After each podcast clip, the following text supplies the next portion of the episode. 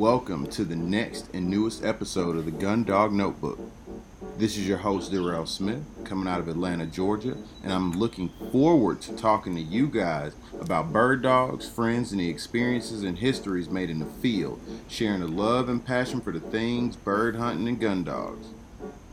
I'd like to thank my previous, current, and future guests, including Mackinac Kennels and Dog Beds, Field Dog Imagery, and a host of others for providing the audio and social media content and partnerships used to make this podcast what it is. Stay tuned, you guys. This is the Gun Dog Notebook.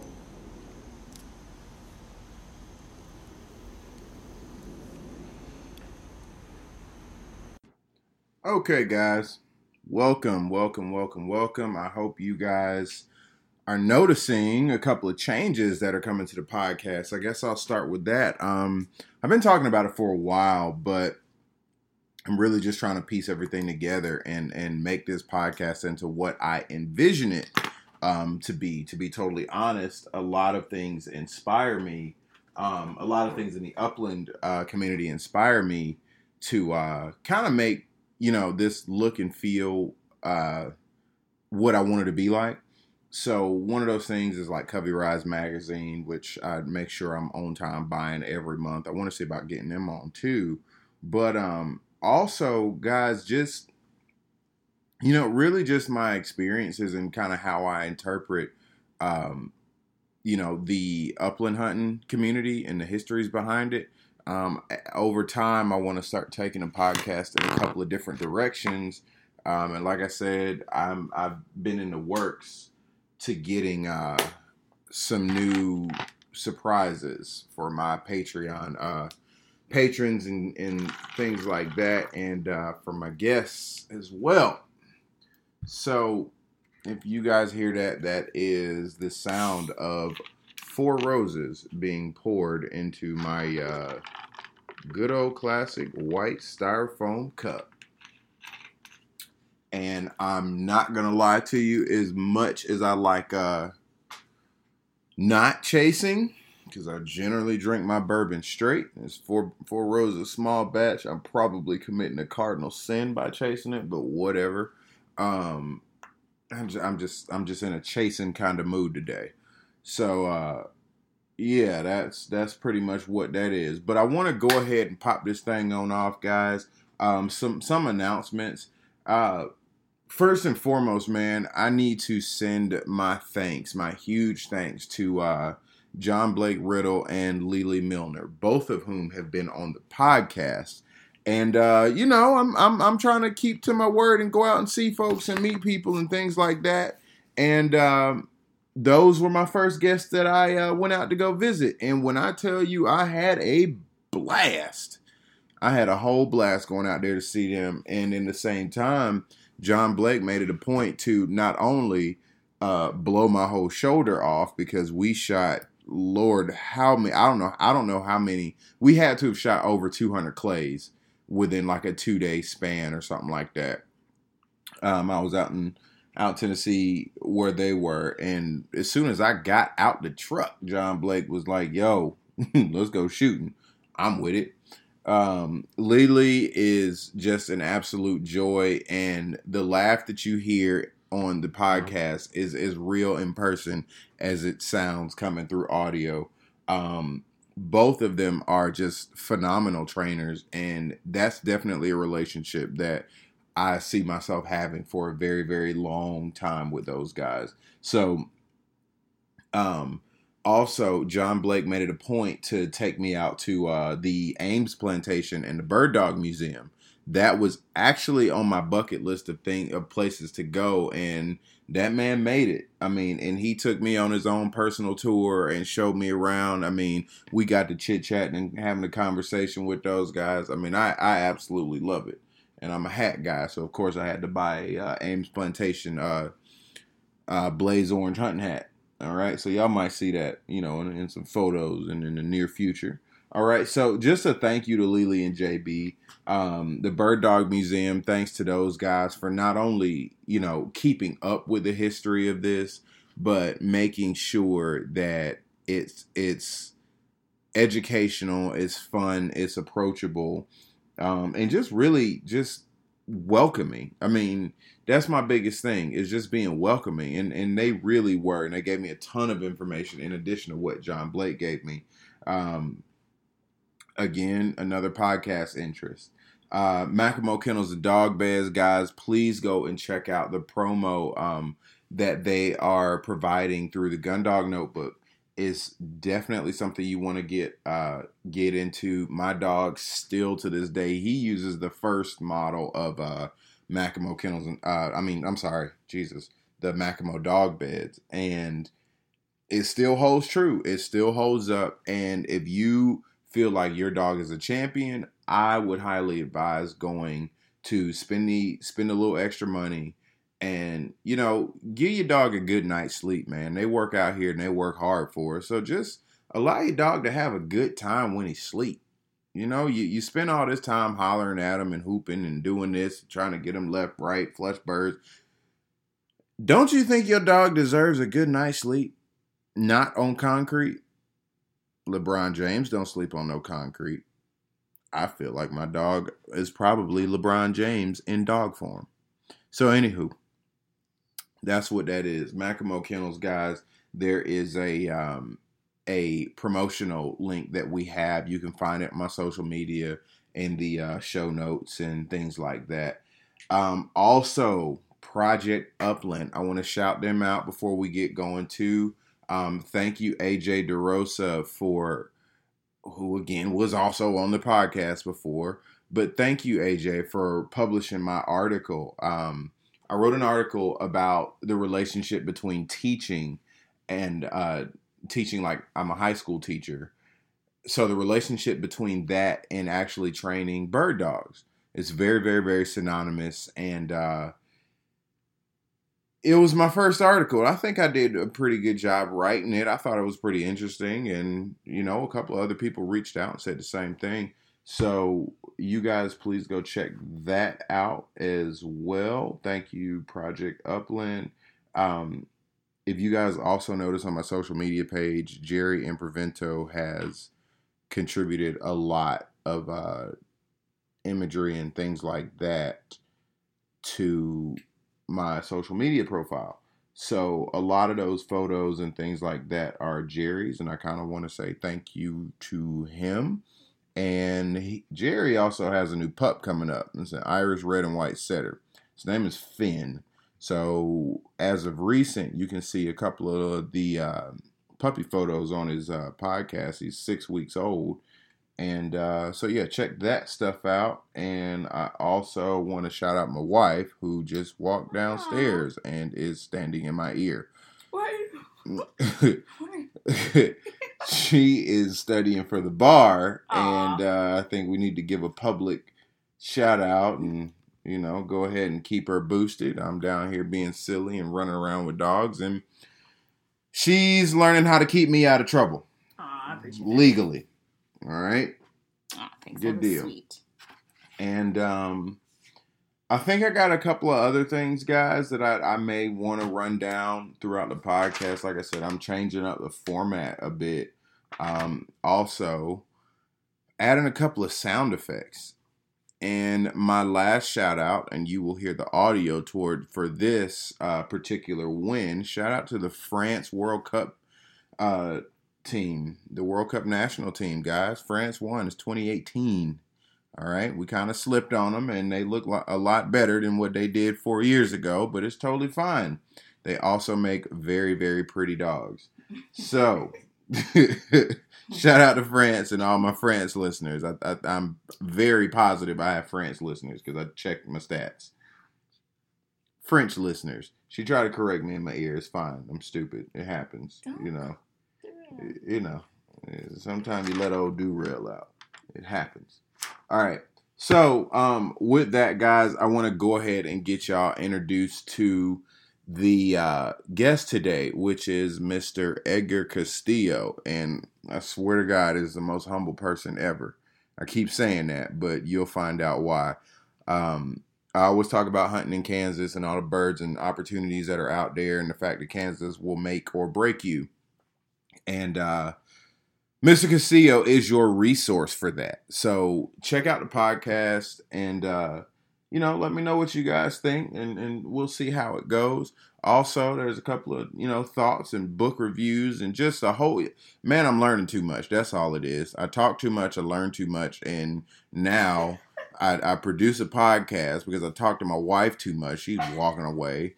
But I, I produce a podcast because I'm sure she gets tired of listening to me talk about bird dogs all the time. And then I go on and I can't talk to my goddamn dog now because that's a problem, which I understand. Sometimes you just got to shut up as a dog trainer. So I guess I'm just left with talking to y'all. Anyway, here's Edgar Castillo, guys. Enjoy the podcast. It was actually really, really good. Um, and then I want to break it down a little bit towards the end and talk about the Ames Plantation National Bird Dog Museum and uh, just a couple other questions I got for you smart dog handlers out there, you people that are better than me. All right, so enjoy, and I will follow up with y'all towards the end. Okay, guys, this is the Gun Dog Notebook podcast. All right, this is an exciting new episode with Mr. Edgar Castillo out in Kansas. I pronounced your last name correct. Uh, yes, it's uh, Castillo. Yes. Castillo. Okay, where where is that from? Uh, I'm actually uh, born in uh, Central America in the country of uh, Guatemala. Um, and uh, basically came here when I was a young boy to the United States, and uh, uh, I'm sure we'll get into it uh, a little bit down the road. But uh, ended up in Kansas, uh, and uh, been here ever since. Okay, all right, all right. So um, generally, I open up with background with a background anyway. That was you know that was my first question to you. Um, but now that I know you grew up in Central America, I've always wanted to go bird hunting out there. Have you have you ever did you grow up doing that? Um, no, I no, I did not. Um, like I said, uh, I we came here when I was a young boy. Um, my father, I believe, uh, hunted a little bit mm-hmm. um, back home, um, but not a whole lot. Um, the uh, how can I say it? The uh, game conservation and habitat protection and restoration, everything that we work so hard to protect, uh, those are not as implemented down there. So wow. resources have been depleted, uh, both wildlife and uh, uh, obviously the rainforest. But no, my, my dad was not a uh, per se hunter down there. He did not pick it up until he came up here. Okay. Wow. Okay. Well, I don't know, man. I want to get out there. I look at um, I look at a lot of Covey Rise um, magazine. If you're, I'm yeah. pretty sure you're familiar with that, and they have a their um, a lot of dove hunting and they advertise a lot of dove hunting down in Argentina. And they say the quail population is pretty good down there. So I want to, one day, it's kind of on my bucket list to get down there and run some dogs. So that's just a. Oh, I, I would love to do that too. We've got uh, we've got some some family and some friends that are from uh, uh, from uh, Argentina and uh, uh, Paraguay, which is in, Uruguay too is very prevalent dove hunting, pigeon, and duck. Yeah, I would love to go down there, but uh, where I'm from, it's uh, we don't have any we don't have any type of upland birds. We we do have a a um, the Central American turkey. Okay. Um, but that, that's really about it. Uh, people, my dad said he would hunt like small deer, um, capybara, stuff like that, but uh, nothing, uh, not nothing like, not even ducks. Wow. Okay. I just okay. So I well, I guess it is a little bit more spread out. I, I guess the region down there is a, a lot more diverse than here. Yeah. yeah, I would imagine it's a lot more diverse than here. Um. So let me ask you this: um, When you moved to Kansas, like how was how was that getting introduced to the the landscape and and learning the the area for you? How was that?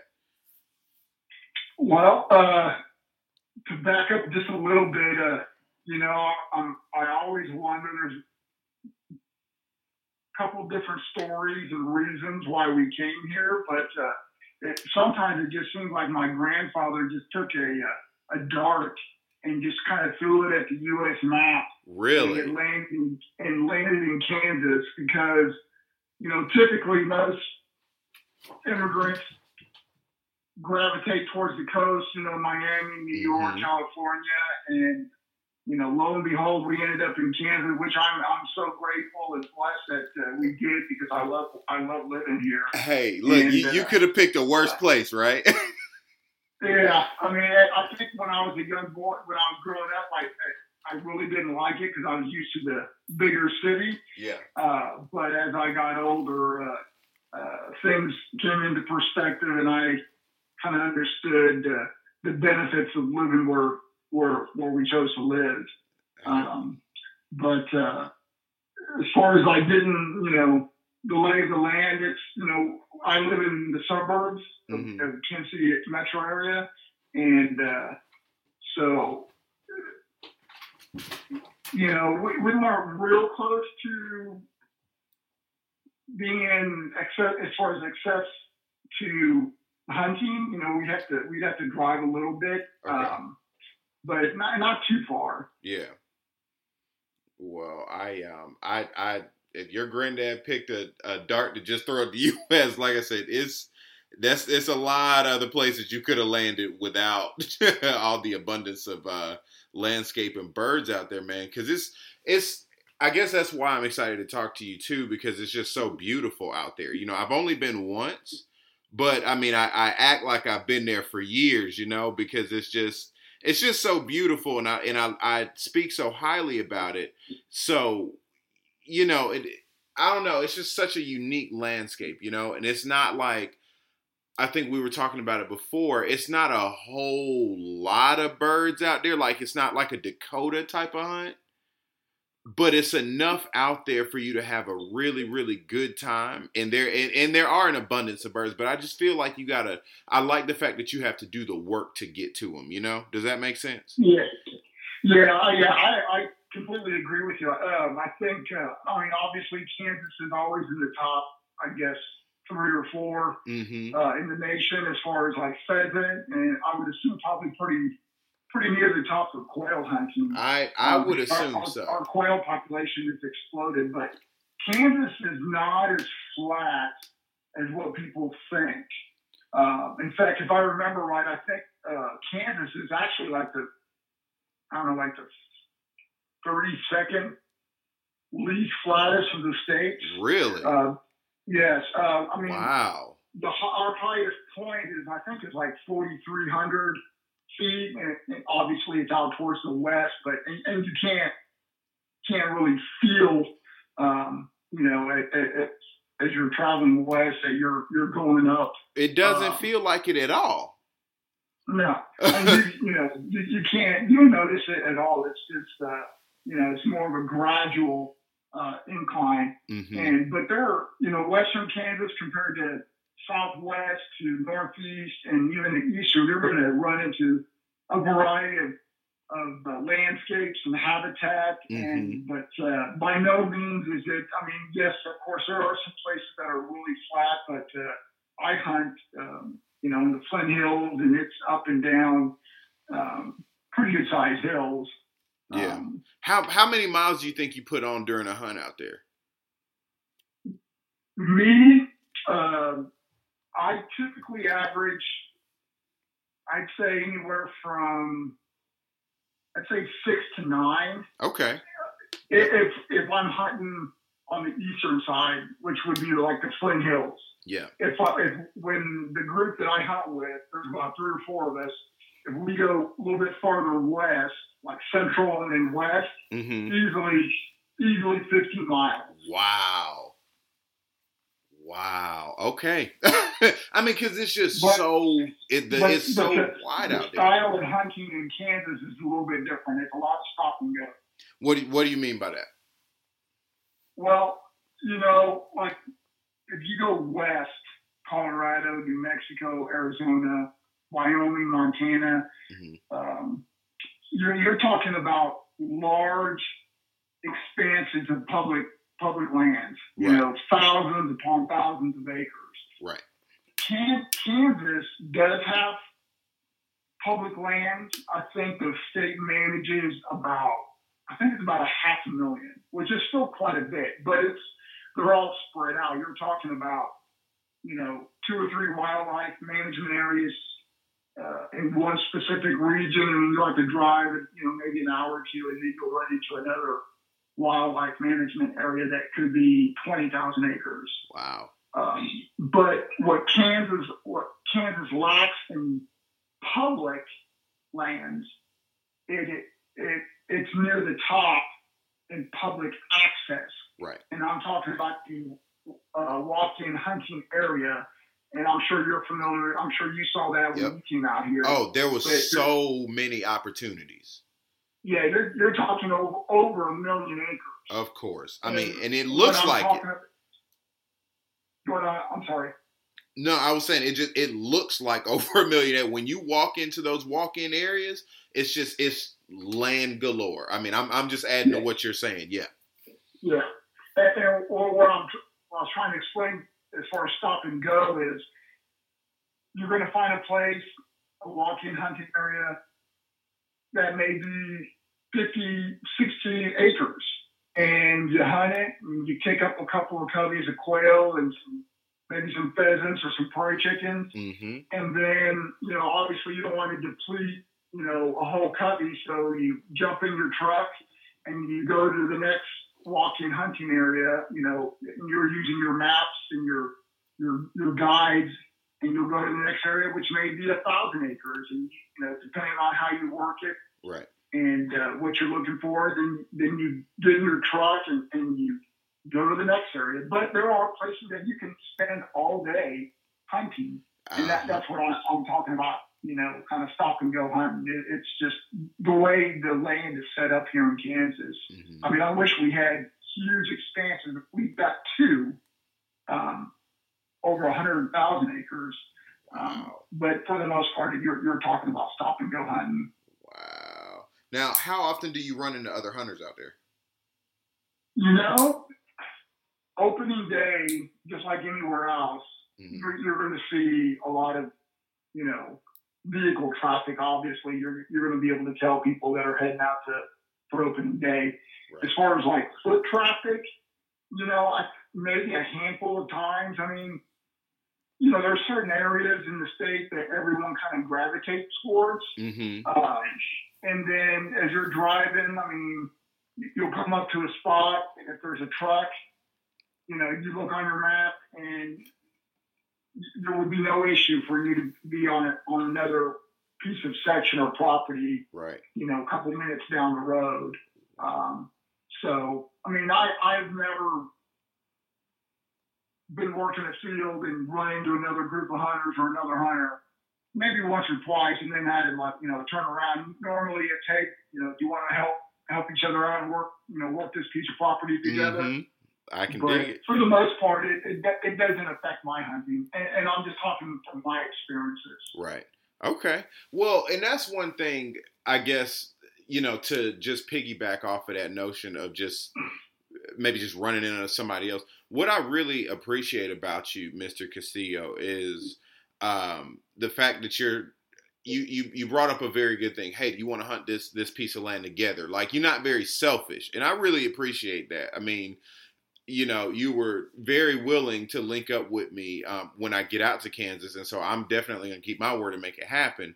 But um, you know, it's important to to collaborate with other hunters, you know, and and have a good time, and that's one thing I really like about the community of upland hunting is, hey, let's do this together. You know, whether it's work the dogs together, whether it's you know us hunt property together, and one of us got one dog, or nobody has a dog at all, but we're gonna kick up birds and uh, you know, and work this together, have a good time doing it. You know, like that's really important um, in the community of what we do. You know. Uh, yeah, I agree. I think I think the upland community as a whole is. Uh, I mean, everyone's always helping each other. I mean, I I can give you a, a list of examples of people that I've reached out to, um, asking for information, and not Mhm. per se, you know, honey holes. Right. Um, um, but you know, I, have taken several people out uh, to some of my places uh, because they, you know, they want to experience prairie chickens. I get asked that a lot. Right. Uh, and i have taken them out, and uh, and you know, there's a certain, I guess, a certain code or an ethic. You know, uh, um, I've been hearing a lot the uh, chukar code about showing uh, chuck, you know, chukar hunters showing mm-hmm. each other um, their, their different uh, uh, honey spots, mm-hmm. uh, honey hole. Uh, and, and I, I, agree with that to the, for the most part, but uh, especially new hunters or mm-hmm. hunters, you know, sometimes I think you, got to give up a little bit in order for the upland community to continue to grow, if right. that makes sense. Right. No, I I totally agree. I mean, you know, there there's a I guess that's why they call this a gentlemanly type of community. Like there's a respect in, hey, I had somebody at, to the to the chukar code to address that. Like there's a respect in, hey, I had somebody bring me out here and if that happens to me, like if I want to hunt that spot, I will legit call that person and say, "Hey, do you mind?" And and generally, I don't even do that because I've got my own places to go. But it's right. just it's just a respect about it, and again, not abusing that. I don't. I don't, you know, I'm I'm I'm there with you. It's not cool to bring other people. like, look, this was a good opportunity, and let's not abuse it. Let's have a good time and just respect it. You know, um, yeah. You just absolutely have to, man. And even with um, just to kind of transition into that, I've always wanted to go to a lot of those chukar spots just to see. Um, but I've also never hunted grouse. So those are two birds that I really, really want to get on. And then prairie chickens, you brought that up too. What's a prairie chicken? I'm sorry, I don't know what a prairie chicken is. Well, a, a prairie chicken is uh, it, it actually falls under the grouse family. It uh-huh. is a prairie grouse.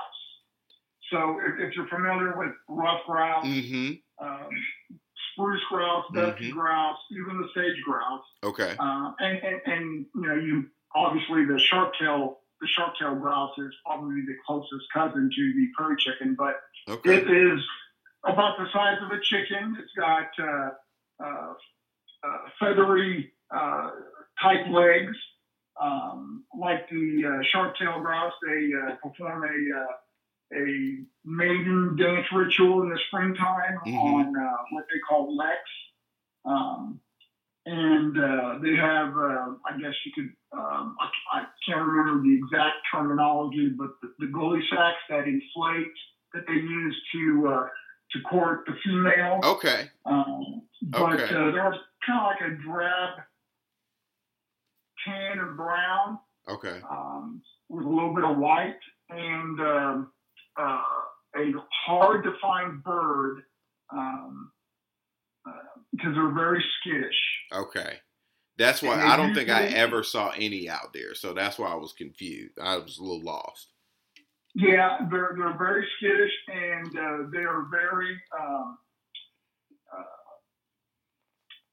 prone to like habitat uh, um, as far as like uh, things being encroached into their um, their type of uh, landscape and habitat. So you've got to find uh, like short grass, natural prairie. Mm-hmm. Um, that's where you're going to find um, prairie chickens. Typically, okay. uh, you will find them in you know feed fields, obviously, uh, but you but you need to get out into the big open, wide grasslands okay. to typically get into prairie chickens. Okay. That sounds good. Well, I one day, man, like I'm getting out there to Kansas is going to be an annual thing for me. Um, I've already declared that last year. so one day maybe I'll come across some. Um, so let me let me go ahead and ask you to go ahead and burst the bubble. What is the story with this Vizsla that you were telling me about? What's the story? Uh, behind uh, the Vizsla? Uh huh. Well, um, I think it may come to a surprise for some. I think most may have probably figured it out, but uh, uh, the Vizsla that's in um, some of the photos on my Instagram account, if that's what you're referring to. Uh-huh. Um, uh, her name is Staley, and she is not my dog. Really? Um, I I do not have a dog. Uh, I grew up with uh, Brittany's, mm-hmm. uh, so I hunted behind Brittany's and, and the lab.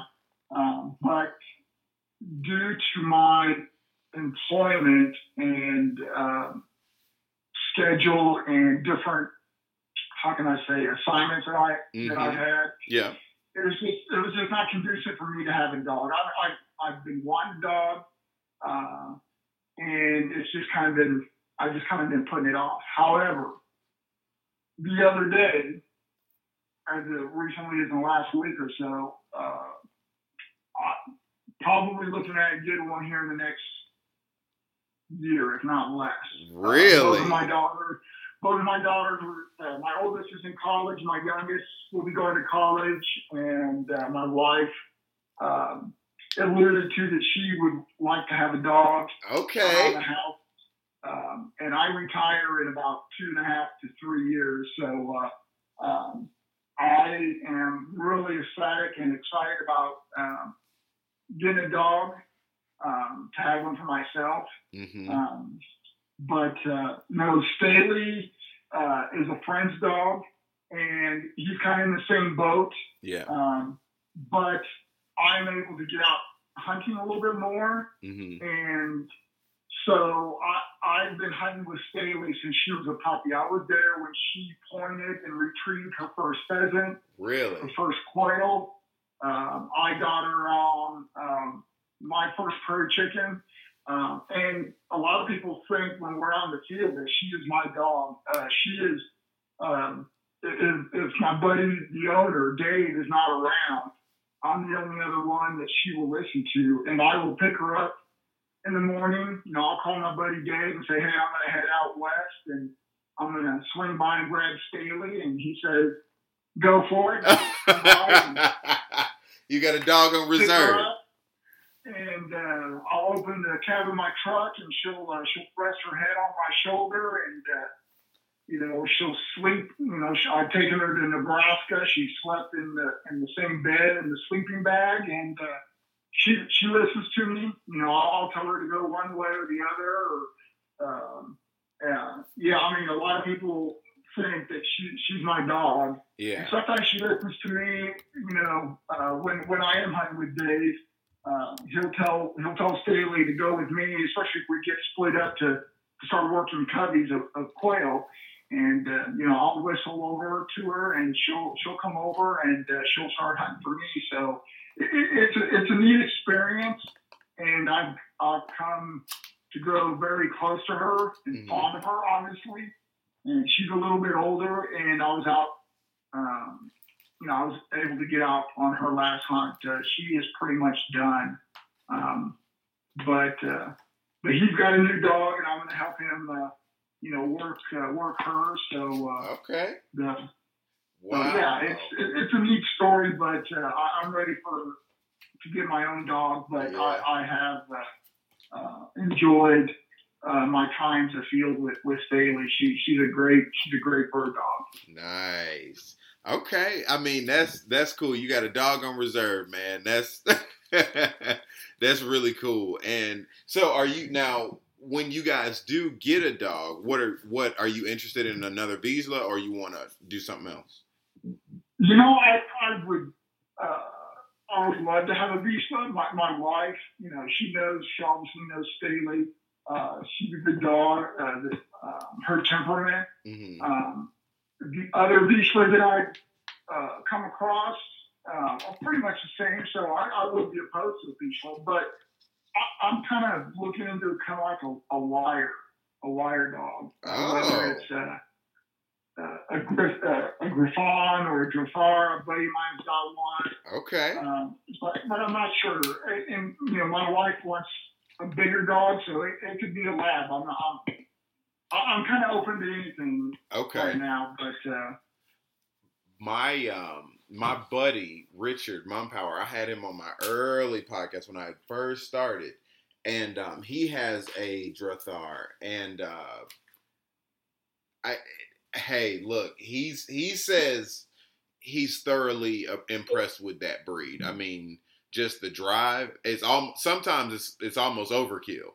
but the yeah. dog can hunt. I mean, when he needs a nose on the ground and birds in the air, he'll go with that dog. I mean, and he's yeah. got um. I'm I'm thinking about getting a German Shorthair next year from one of his litters, um, or anything he re- recommends, but hopefully one of his litters actually. And uh, like I said, he has that Drahthaar, and it just he it's an impressive breed, man. Um, and then AJ DeRosa from Project Upland, he has that Griffon. Yeah.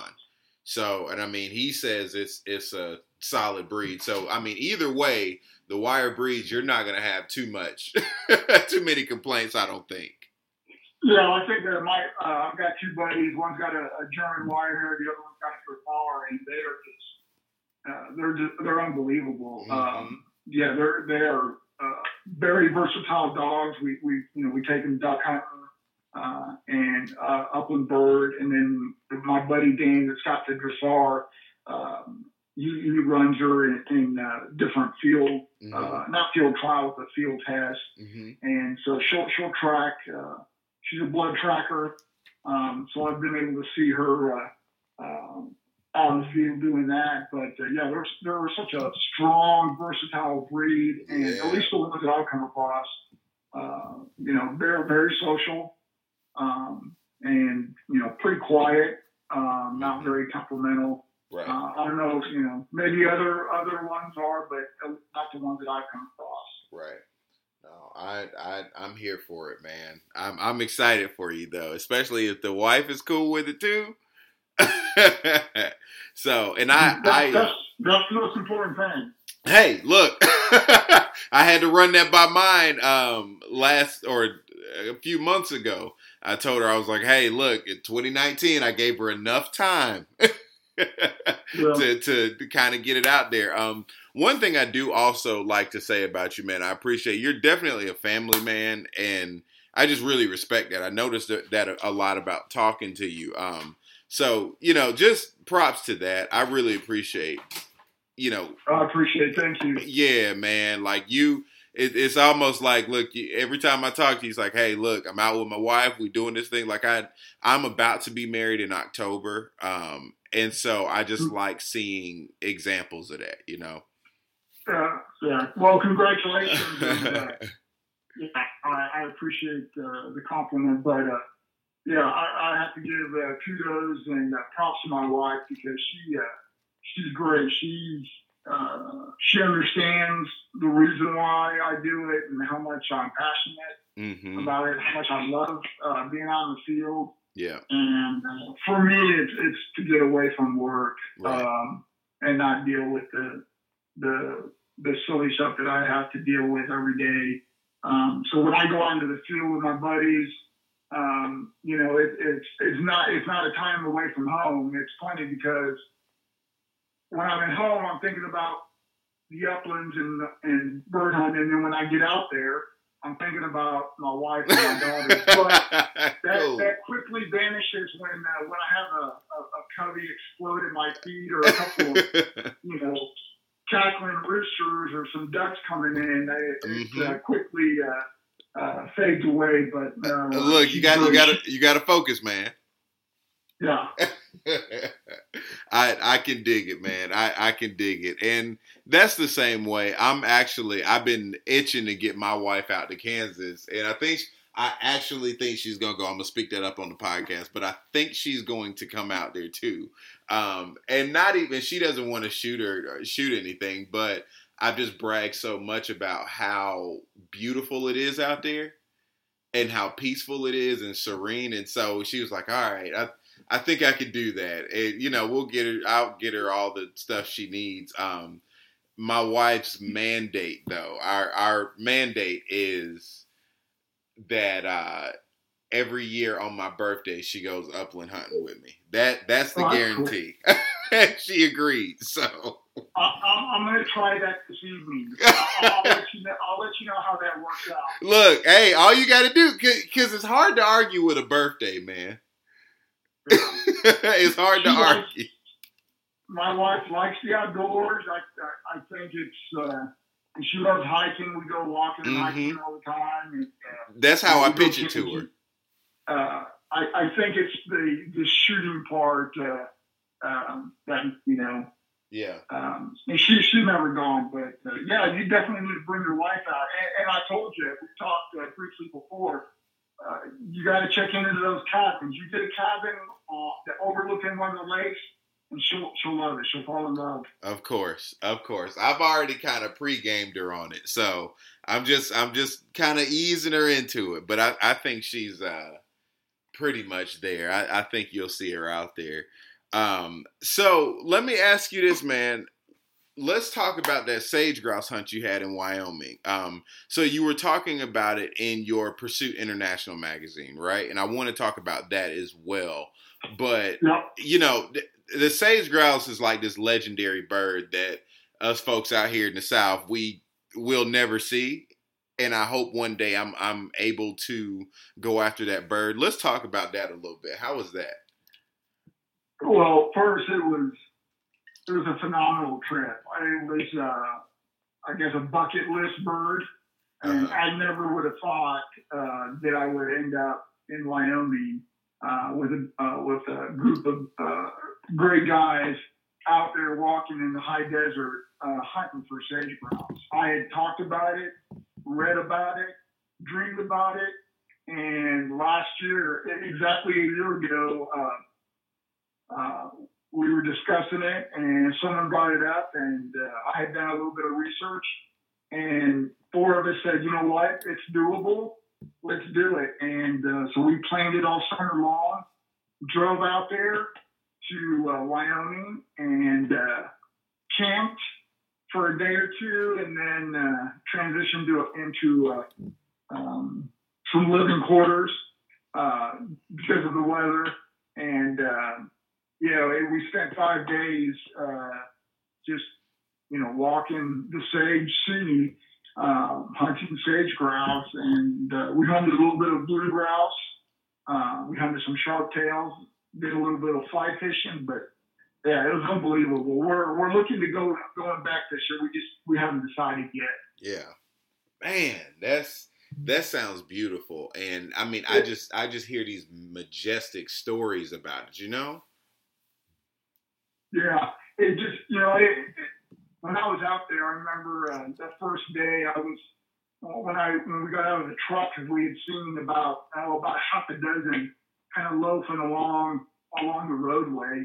So we we drove past them, got the dogs out as quietly as possible, grabbed our shotguns, our bird vests, and the first thing that hit me was the the the odor, the the the scent of sage that was just overwhelming. Really? Was like that, you know, obviously uh, throughout the time we were hunting, but uh, just you know, just to to walk and hunt in a completely different environment that I was, uh, you know, not used to. Uh, just the wildness and the openness, seeing pronghorn and wild horses. You know, a lot of the times, and I could probably speak for the other guys too. Sometimes we just got lost uh, amongst ourselves out in the sage as we were hunting. I found myself taking photos and just you know, looking around at the mountains that surrounded us, and, and especially we were hunting like in a basin. Uh, yeah, it was it was a spectacular trip. I, I really, whether it's sage grouse or anything, any other type of bird, I, you know, tell people if if you can do it, uh, if you have the opportunity to do it, you know, especially if it's a once in a lifetime that you may never be able to do it again. Mm-hmm. Uh, go go out and and and, and and follow, you know, your, your dreams. And, and I'm big on on on cost. Right. We did it on a reasonable budget, uh, and uh, yeah, it was a great time. Okay. All right. Yeah, I um, I I appreciate that advice, man, because I want to kind of open up that conversation about traveling hunters. You know, because a lot of people don't necessarily get out of their state you know to go hunting and there's so many different types of game out there and so many different types of birds and you know, like my personal favorite is my personal favorite um, upland bird to hunt is the quail. You know, uh-huh. um, and I just want to go after like all different uh, types of them, and at the same time try my hand at grouse hunting. You know, and just getting that experience. Um, right. You know, I've I've been doing this two going on three years now. I think that's right. Yeah, and you know, it's it's almost like there's no ceilings to it, you know, and just realizing that wow, there's you know, you have the whole state of Wyoming and just getting used to that terrain and watching the dog adapt to that terrain. You know, that's kind of what I'm in it for. You know, and so I want to not only address um I guess experienced hunters, but for novice hunters like getting them out there and introducing them to different landscapes and different scenes and that's pretty much what I'm I'm going for as far as my podcast and I also noticed that the uh, Pursuit International magazine kind of does the same thing like it didn't I noticed I felt more uh I guess I felt like the magazine was a little bit more relatable. Does that make sense when I was reading through yeah. it? Yeah. Yeah. I, uh, yeah, I, I Go ahead. I, I agree with you. And, you know, uh, Darrell, to, to kind of piggyback on what you were talking about, the traveling part of it, um, you know, I travel as much as I can. Um, if the opportunity, like I was describing earlier, if the opportunity arises, I'll try to do it. Um, I would I would suggest for new and like you said, experienced hunters, uh, do research. You know, obviously use the internet, social media, uh, contact the uh, the local uh, state uh, Department of Natural Resources or the you know uh, game conservation officers. Mm-hmm. Request literature, pamphlets, maps.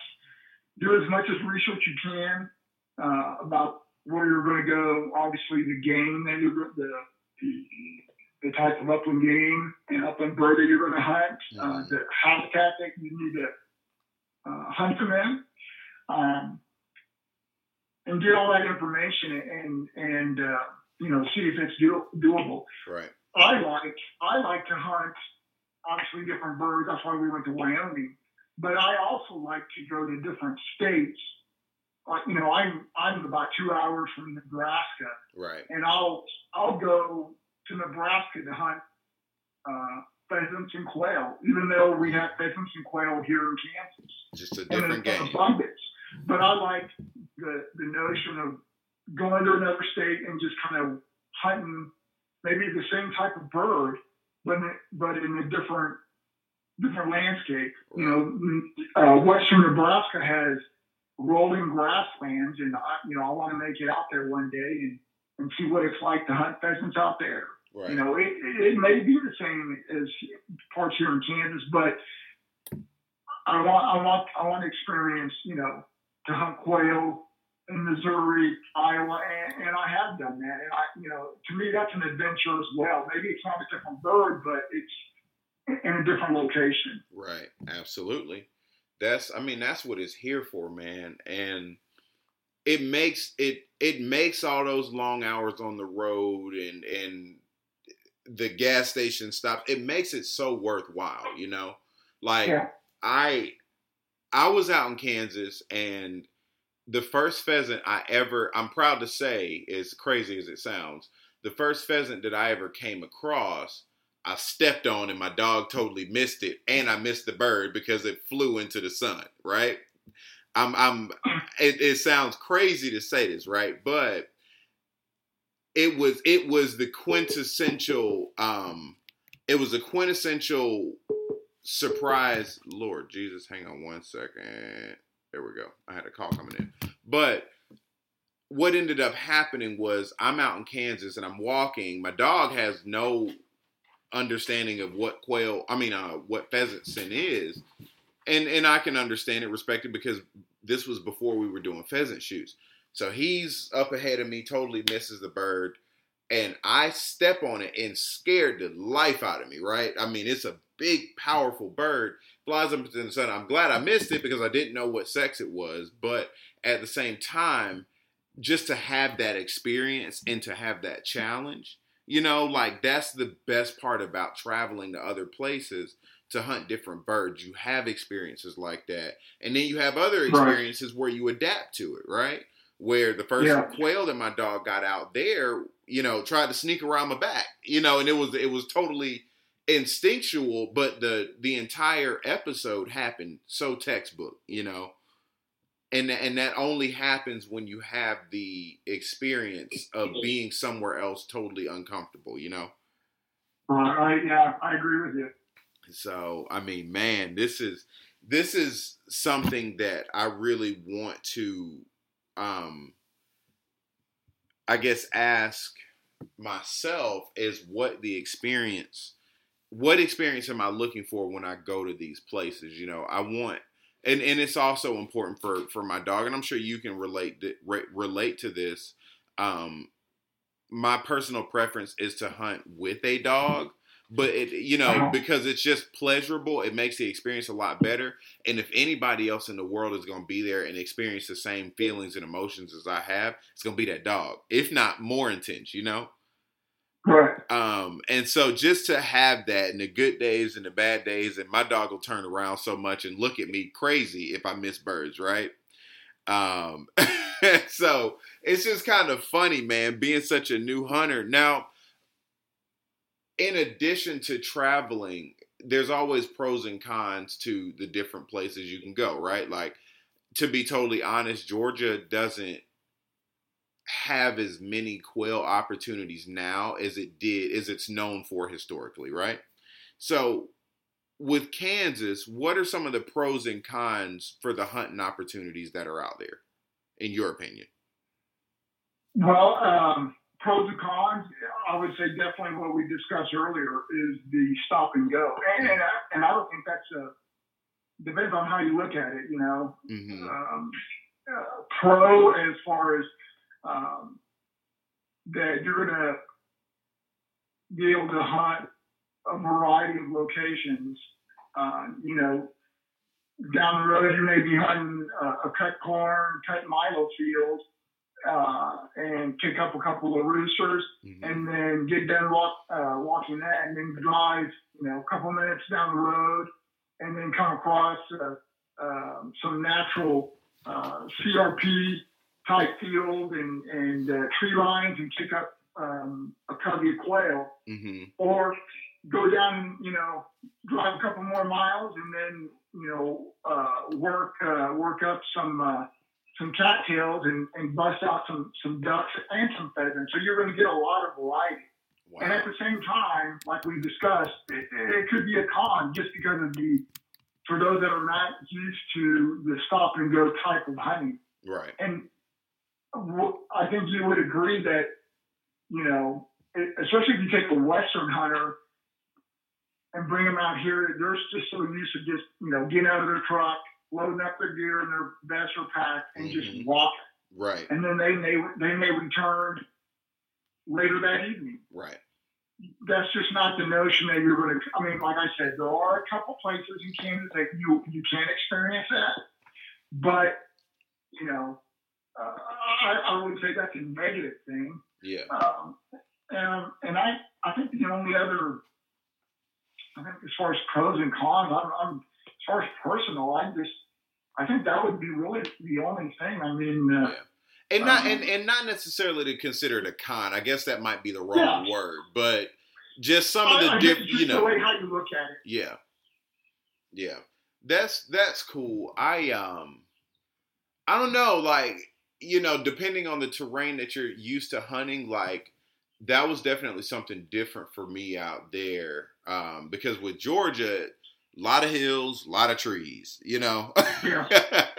That's pretty much what you get here. And and so you have to sift through a lot of that. So I personally like the openness of it. Um, this next dog that I get next year, I, I I want it because it'll cover a lot more ground. Like hunting with a lab. Yes. I my buddy, I, I love him to death, and my dog is awesome. I, I have to I always shout out my dog on my podcast. I love him to death. Um, but he just cannot cover all of that ground. I'm sorry, it just it's not gonna happen. Yes. Um, and so that's what I'm looking at the um, that German short hair for, just to just to get a little bit further out there, you know. Right. Um, so this is one thing I'm also very interested in kind of discussing with you, but you're writing for Pursuit International. Um, I just I, I, I like to uh, say that I just had something put into Project Upland, um, and I really enjoyed that writing that article. So, what got you into writing, or or can talk about that opportunity? Well, it just you know, it just kind of uh, happened by accident. Actually, it, it was uh, about a year ago, uh, maybe maybe a little bit over. Um, I was to write a small piece for uh, Seneca Creek. Mm-hmm. Uh, I'm, I'm, not sure if you follow them on Instagram, um, but they, they have a website, a an outdoor type blog focusing on you know a variety of, of outdoor uh, activities. And so I wrote a little piece on, I think if, if I remember right, on boot, hunting boot wear, uh, taking care of your boots. Okay. And, uh, you know, it was, it was well received. They asked me to write another piece, which I did on pu- uh, public access and public hunting. Um, and that um, generated a lot of activity, I guess you could say. Mm-hmm. Um, soon after, um, I was contacted by Harvesting Nature on Instagram. Um, same same type of website. Uh, nice. Dealing in a variety of uh, outdoor activities, big game hunting, waterfowl, um, a lot of cooking and outdoor game. Um, and so I, I, started writing for them. Um, you know, I wrote uh, a lot of those were how-to articles or tips, mm-hmm. and, and, a lot of that is just based on my own experience. Um, uh, of course, there were some generalities in, in hunting tactics, obviously. And, and then I was uh, approached by AJ of Project Upland. Mm-hmm. Uh, I, I uh, submitted a couple of uh, pieces for Project Upland, um, specifically pheasant. Okay. Uh, I did the piece, I did the piece on Kansas. Um, for those that are interested in going coming to Kansas, I wrote about you know, things to expect, the type of uh, upland game birds that you can find here, a little bit of information on hunting licenses. Uh, and then uh, right after that, uh, Pursuit International uh, reached out to me. And, and, what I liked about them, what's unique about them, that, uh, and I don't know if you noticed, but all their pieces, all their uh, content are written by just regular yep. Joe Blow guys, mm-hmm. just hunters and anglers and, mm-hmm. and other outdoorsmen. They're, they're not, um, you know, per se uh, paid writer, you know, big name writers that uh, have been brought in to, you know, write about a certain topic or or a specific uh, type of, uh, you know, hunting. Right. Um, that's that's one thing that I, I really appreciated about that magazine. Um, I like I said, it felt very relatable. Yeah, I, like I said, I, you know, when I first started writing, I was like, you know, I I am not a writer. I did not go to school for writing. Mm-hmm. Uh, my my writing consists of. Um, uh, you know, those who know what I do, you know, it's it's reports, um, investigations, mm-hmm. search warrants, stuff like that. You know, right? Um, Not so necessarily uh, outdoor writing. It, it, was a little bit of a transition to uh, uh, the style of writing, and uh, fortunately, my wife is a journalism major, so uh, nice. Uh, she's helped me a lot. But I, I really enjoyed this aspect of it. it I, I I've taken it uh, and included it uh, into the, my Instagram, uh, and it's just an extension of you know people following my adventures on the field, and now I get to write about it, and uh, hopefully someone takes a little bit of information from it, and that's my main goal is hopefully hopefully my stories or my tips and info inspire someone to uh, to go onto the field, and and uh, if I can be of any help, I, you know, I get a lot, uh, a lot of emails, and I try to I well I answer all of them and try to help them out as much as I can. Well, look, I uh, I can definitely say I appreciate it. Um, somebody that's so new to the game like I am, I can say um, and probably speak for a lot of other people. Everything that you have contributed, you know, so far um, is very well appreciated. So, I mean, and, and it's and it's a responsibility, man. Like we've got to, I've got to do the same thing for somebody else that you're doing for me, right?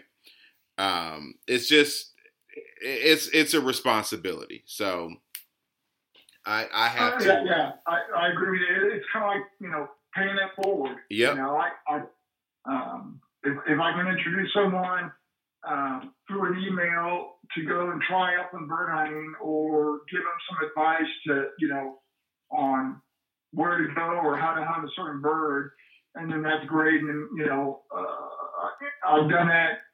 Uh, I've always tried to do that. And when I get a photo sent to me saying, hey, you know, I went to the place that you told me, or, you know, general area, Right. and yeah, we were able to get into some quail, and you know, uh, that's I, I, like that. Uh, my dad taught me that when I was a, growing up, and I've I've just I, I've always done it. Right.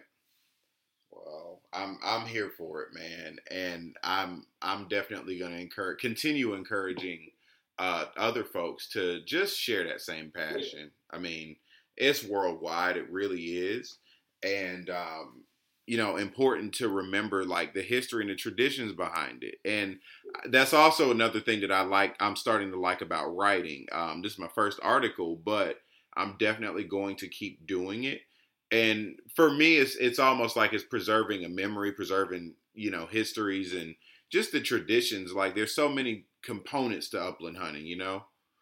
And yeah. and eh, why wouldn't you want to remember these things and the good people that are around you that are willing to help you out because it's a totally selfless community you know? So i just i folks like you man i gotta say thank you. And you know before i uh start wrapping the podcast up i just want to make sure that you know we've addressed everything you know that i can do because again, you're somebody that has a lot of wisdom and a, not, a lot of knowledge um, for doing this. And again, you've seen various landscapes and things. What is what is one thing that you could probably say to a, a new upland or prospective upland uh, wing shooter?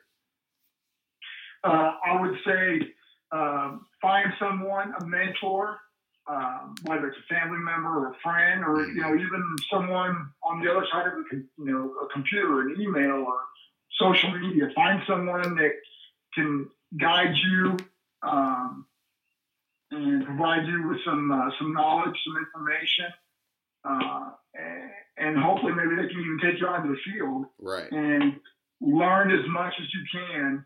Um, and um, you know, it, it's not all about uh, bag limits.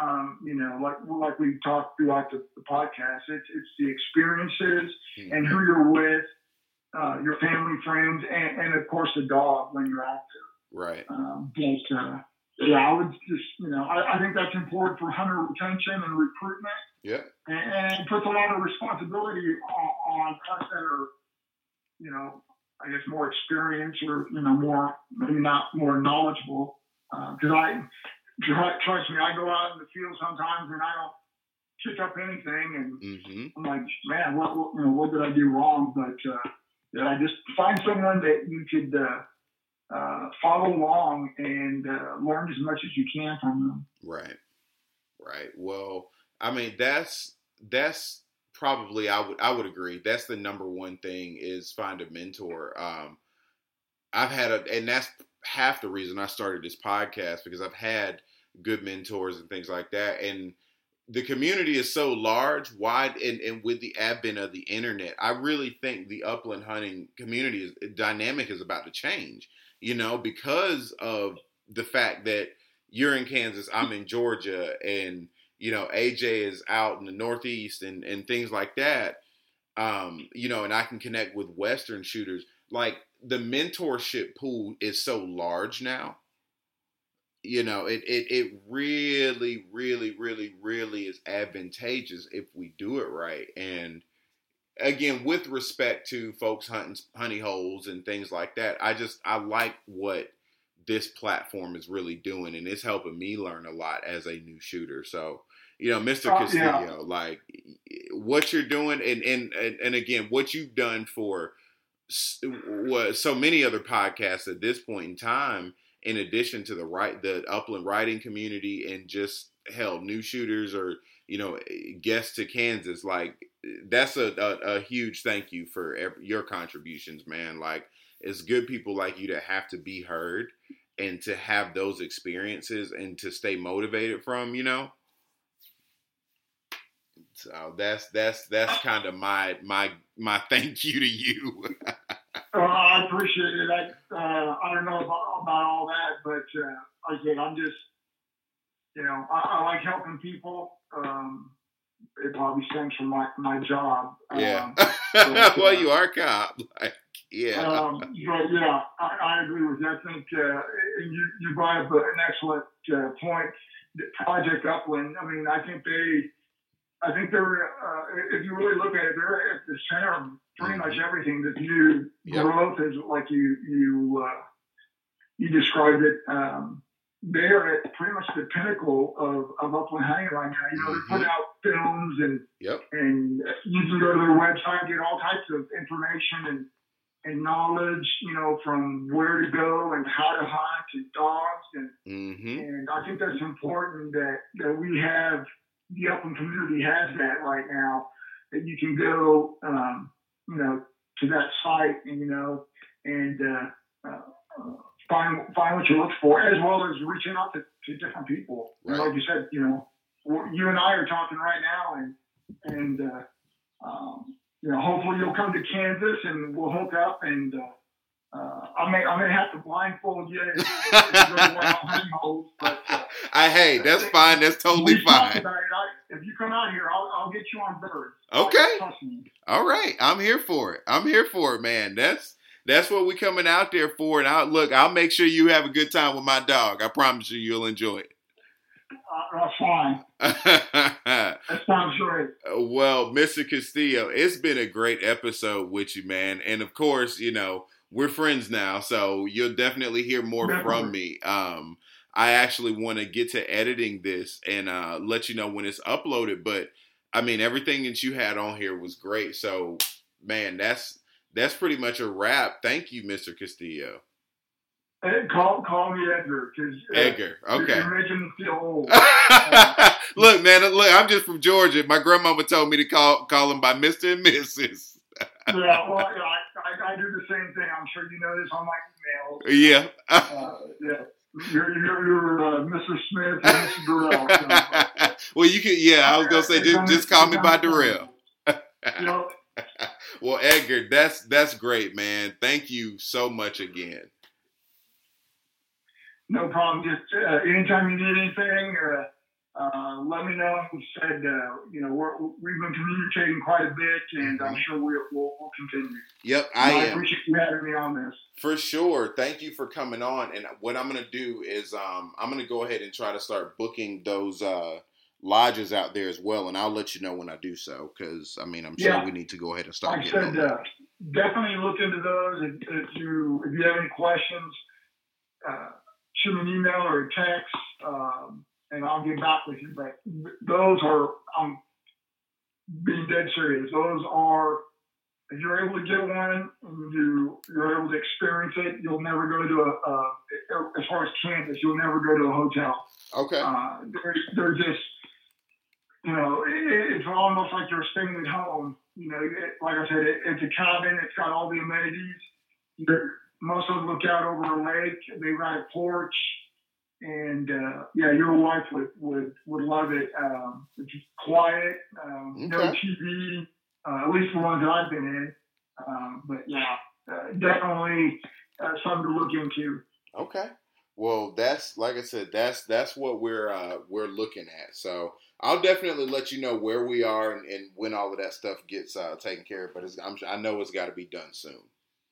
Yeah, yeah, because they fill up pretty quick. Right, right. Well, all right, Mr. Castillo, I will give a call, give you a uh, a holler a little bit later on, sir. Thank that's that's the end of the Gundog Notebook podcast, guys. Um, wow, I'm excited. I went. I'm excited to get to editing this. All right, Mr. Castillo, I'll holler at you later. See you later. Have a good day. Thanks. All right, thank you. Bye. Bye.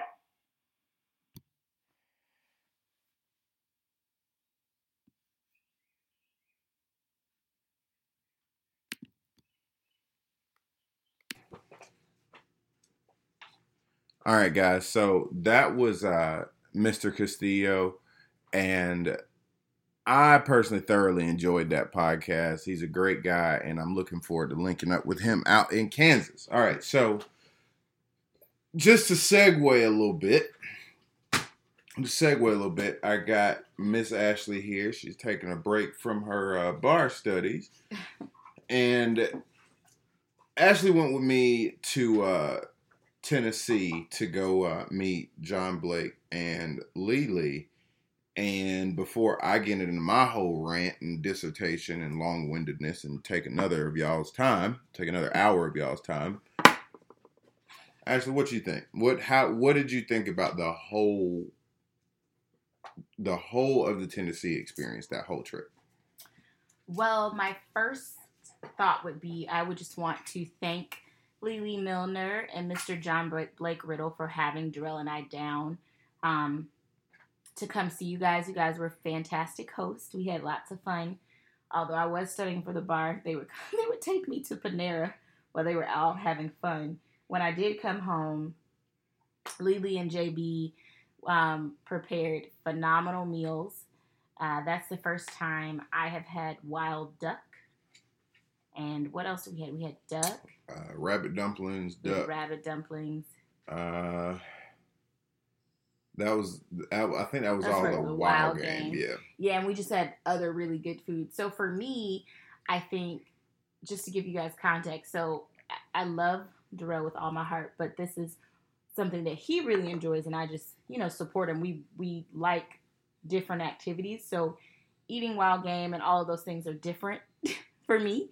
Um, so it was really a new experience for me, but I've learned that you don't grow unless you try new things. So I am always open to trying new things, but it, it, definitely is something different for me. So I really, really, really enjoyed the duck. JB, very good duck. Very, very, very good duck. Um, and we just had a really good time. It's very peaceful. They have beautiful, they have a beautiful property, lots of beautiful land.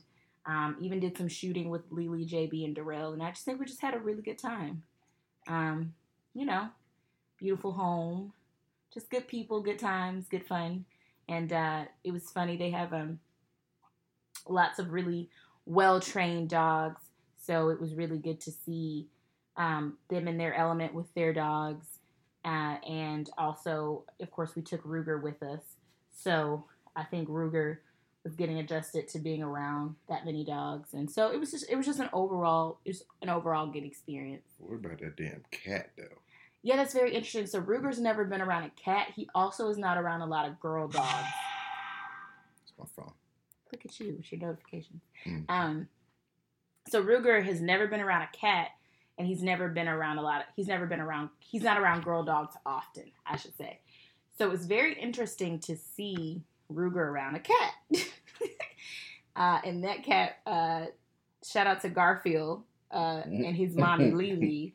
But Garfield is a very funny cat, and um, so it was interesting to watch them interact. And then Ruger was obsessed with Lily and JB's female dog, Goose.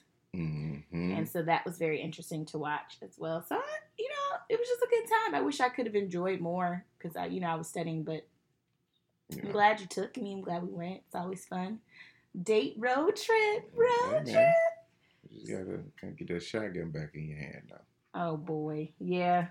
You know, we'll we'll we'll do more after I finish after I take the bar. But yeah, so I think that's all I would say. Okay. Every time we go somewhere together, I call it a date. So it was a road trip date. Yeah, you and we're gonna call it a bird dog date. No, the go. road trip date. It's a bird dog date. Okay. um, so just coming off of Tennessee, it was uh just out of that trip and the whole Ames plantation. is out. For those of y'all that don't know, Ames Plantation and National Bird Dog Museum is out in Grand Junction, uh, Tennessee, which is a very, very, very, very historic area of Tennessee. I would definitely highly recommend if you consider yourself a serious bird dog, gun dog, or whatever type of dog that hunts anything that flies with feathers. I would definitely go out there to see it. If you, even if you're not even interested in field trial this, field trial that, what that did was um, show me just early American history. Not only that, as much as I like British shooting and how English and British people do stuff, there's a whole parallel between um, the field trials and back in the day and British shooting. What I mean by that is it takes a certain type of dog to have that much control and uh, specificity, if if if that's the correct word to use. Um, what I hear a lot of people, you know, always say is that you know the dogs of, of, of, back in the day they were just machines. They were machines, and the dogs nowadays are a little softer, this and that. And I don't know necessarily know how true that is, but what I will say is those dogs were machines. And even in the photos, there's just a, a certain grit that comes with them.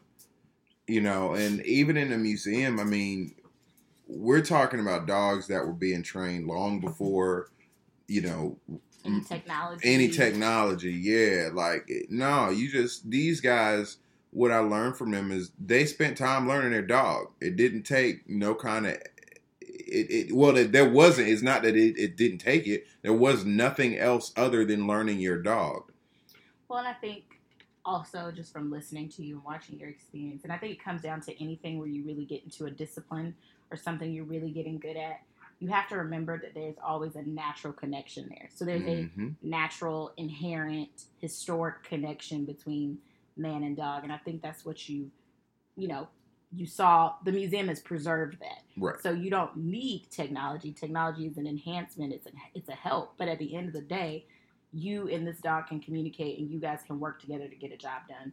I have to remember that, like when I'm studying for the bar, like sometimes it's not about the mechanics. It's just what makes sense, you know. Mm-hmm. And uh, wow, I'm gonna quote you on that one. so it's not get, about the mechanics. I, it's about what makes sense. You like that? I like that. It's not about the mechanics, it's about what makes sense. Damn, that was good. I mean, seriously, it was good because that's all it is, and that's that's one of the things that I'm learning um, about a lot of this dog training. Man, I hate to be the one to continue bring. Actually, I'm not gonna bring that up because that's so tired and played out. I'm not gonna bring that subject up.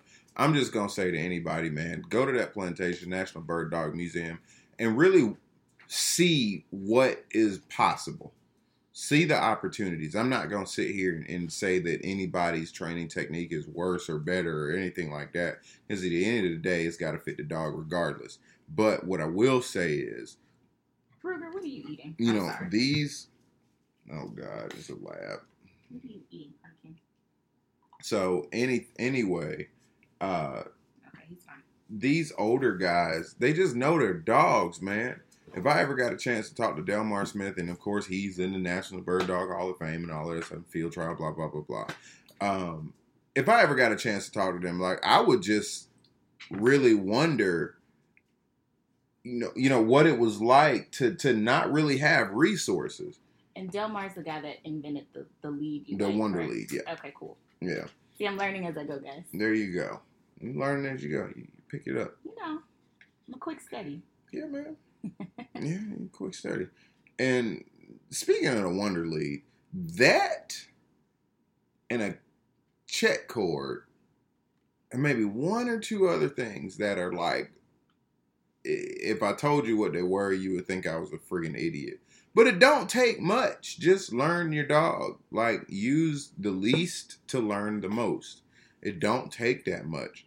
Um, I've even after leaving JB and Lily and just being out there, I my dog got a lot better, and that's just hanging out with them. Right. Um, you know, if you were the stuff that I posted on my uh, Instagram story today, that's the first time I'd ever really seen Ruger run a long straight line like that in a long time. well, yeah. he does well. Um, and so getting the steadiness drills. But this is my question about bird dog history.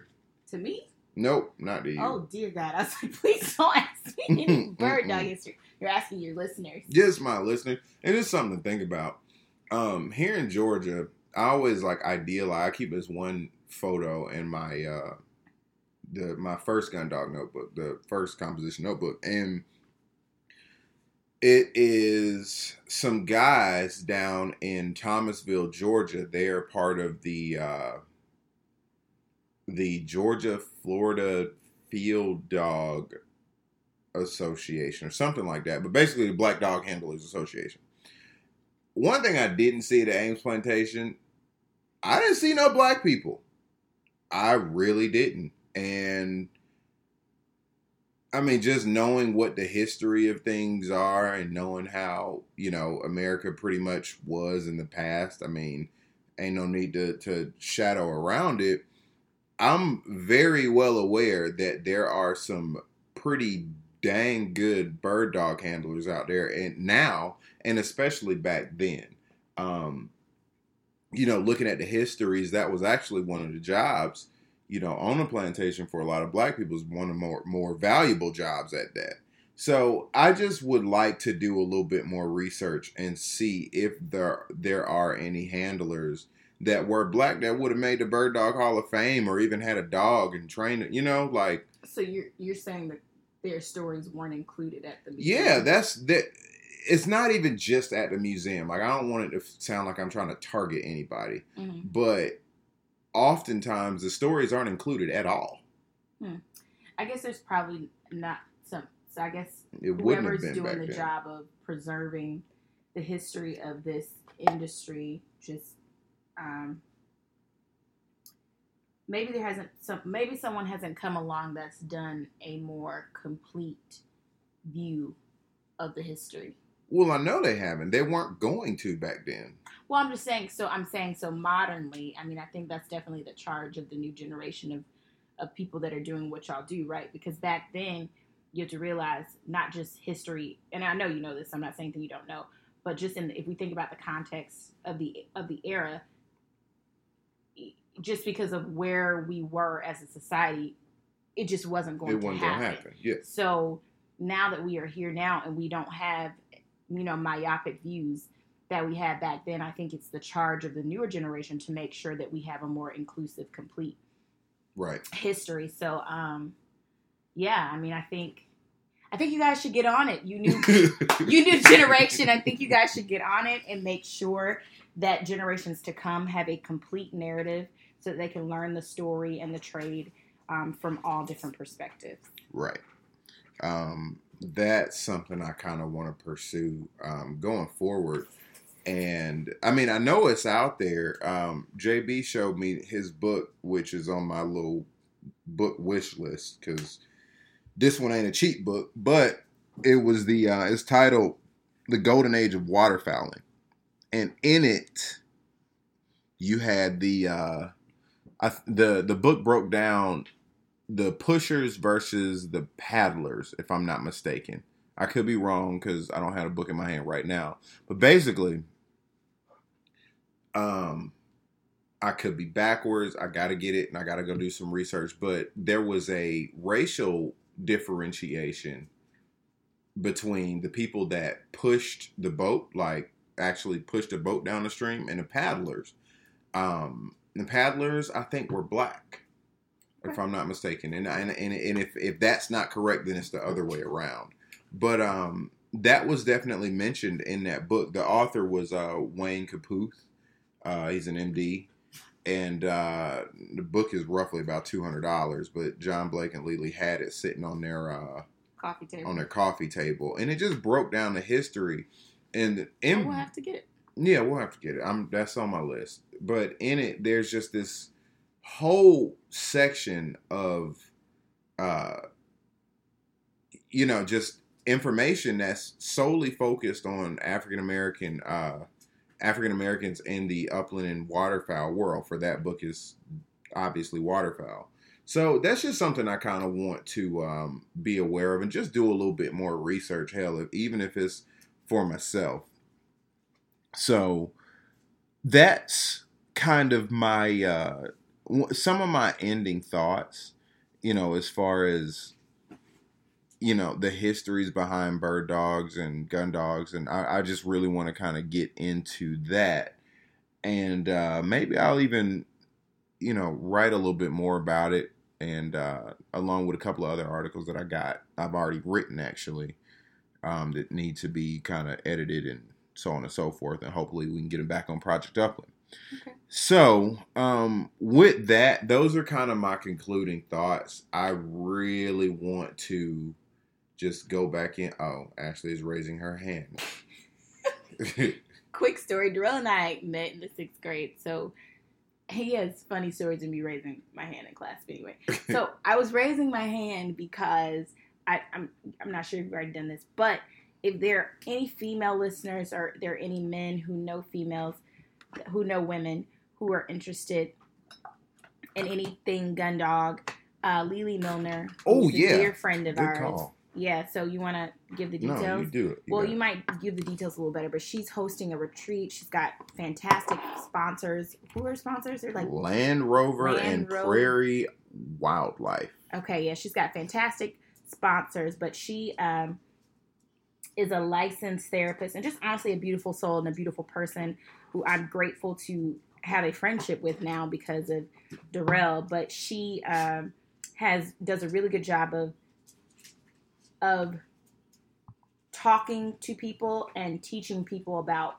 what this what this practice what this what what this does for you guys what things mm-hmm. what this does for people and how people can heal and become better by you know being outdoors and doing active things and working with dogs and you know one thing she said she said you know for somebody that's going through a hard time one of the best things that they can do is have a dog because if you're depressed or you're having a hard time one most wonderful things about having a dog is you can't lay around you have to get up you have to take care of the dog and um, taking care of another living being will then help you heal yourself so anyway that's just one of the things that i've talked about with her but she's having a phenomenal weekend this fall. I think she's having two weekends. Mm-hmm. Um, like we said, her partnerships are actually Land Rover, Prairie Wildlife, and Orvis. And um, the first weekend is October 19th through the 21st and November 9th through the 11th. For more information, go to Girls with Gun Dogs is their Instagram handle. Yep and there Lily will have all the information. But if you're a woman and you just like being outdoors and you want to be with other women and just have some fun outdoors, this is the place to be. If you're a woman who maybe you are in a place where you're looking for some growth, you're looking to push yourself, you're looking to just push yourself to the next level, this is a good place to be. If you're a woman, you're having a hard time, where you're healing from some sort of tra- traumatic event, because you know we all go through hard times in our lives, and you need just a a community of people to help you heal and a place to just go out and have some fun this is definitely a place to be. So shout out to Lily Milner. I think this is a fantastic initiative. We are behind her 100%. And, um, you know, we just love her and wish her well. And if you're looking for something like this, this is the place to be.